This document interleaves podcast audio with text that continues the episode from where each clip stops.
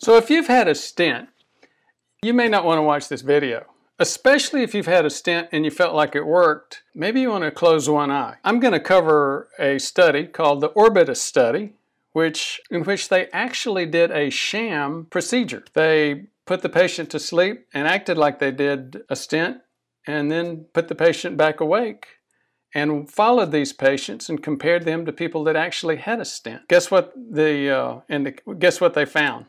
So I'm going to cover that in just a minute, but first a brief intro. So this was uh, the coverage in the New York Times. This was a study that I actually covered six months to a year ago. It was done two years ago, and it was called the Orbita study. It was done in England, and in fact, many of the experts in the U.S.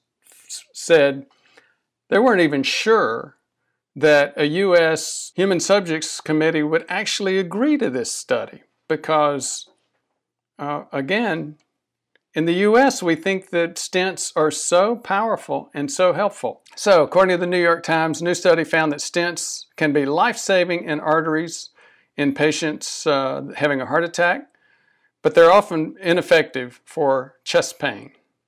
And yes, I'll cover that. Actually, let me, let's just jump over the rest of that text because I'll cover this here.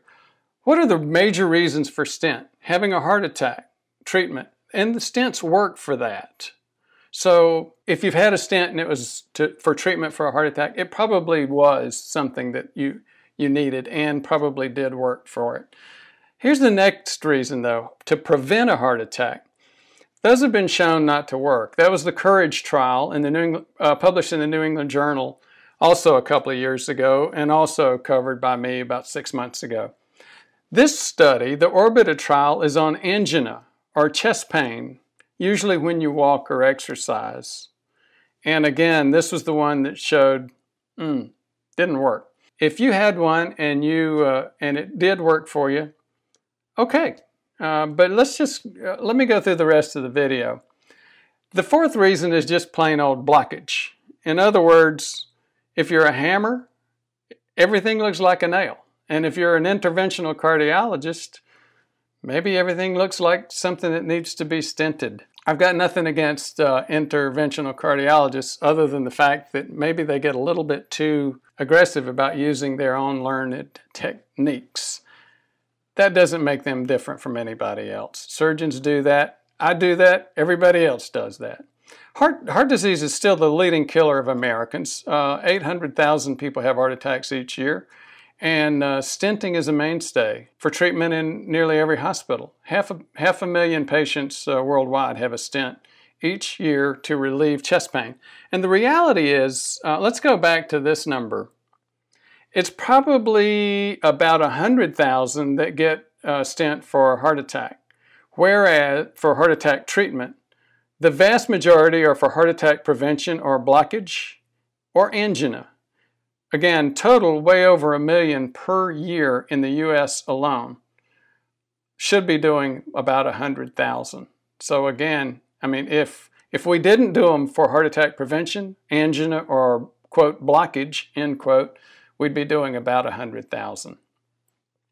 Now, several companies, including Boston Scientific, Medtronic, and Abbott, uh, sell the devices, and putting them in costs about eleven to forty-one thousand dollars. So Obviously, there's a money issue here. This, this is uh, from the New York Times. New study published in Lancet stunned cardiologists by countering decades of clinical experience.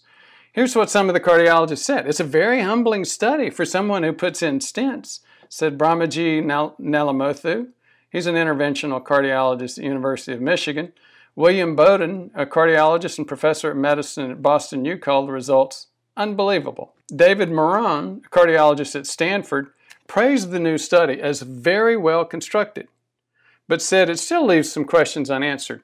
The participants had a profound blockage, but only in one artery, he noted, and they were assessed after just six weeks. So here's the study. It was in Lancet. Uh, it was published in January of uh, 2018. Symptomatic relief is the primary goal of percutaneous intervention, in other words, a stent, in stable angina and it's commonly observed clinically. However, there's no evidence from blinded, placebo controlled, randomized trials to show its efficacy. Well, one of the reasons was how are you going to do a randomized trial on that? Are you actually going to tell somebody, look, you may, we're going to put you to sleep, we're going to do surgery on you, you may get a stent or you may not? That's exactly what they did with these patients. And again, many people said that would never happen in the US. It might now after this study has happened. They did this with 230 patients. Um, 105 were given stents and 95 were assigned to the placebo procedure. In the end, the, the stent did not help exercise time by more than the effect of a placebo procedure. So, I guess one thing you could guess guess who funded this?